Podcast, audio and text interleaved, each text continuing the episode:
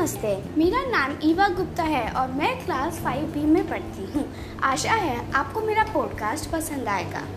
प्यारे साथियों, अभी कुछ ही दिनों पहले हमारे प्रधानमंत्री श्री नरेंद्र मोदी जी ने देश को संबोधित करते हुए हमें आत्मनिर्भर बनने के लिए प्रेरित किया था। कुछ पल के लिए लगा, क्या यह सच में संभव है? और इस संदेश के पीछे क्या राज है? पर अब जब भारत अपने ही देश में लाखों पीपीई किट्स एक ही दिन में बना रहा है क्यूनिन जैसी दवाइयाँ दुनिया भर के देशों को निर्यात कर रहा है।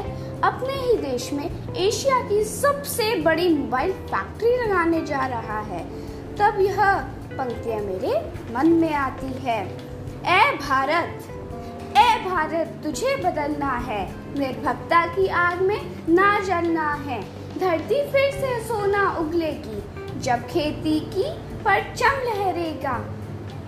अब उस भारत को, अब उस भारत का सपना है, जो आत्मनिर्भर बनने निकला है। चीन, जापान या हो अमेरिका?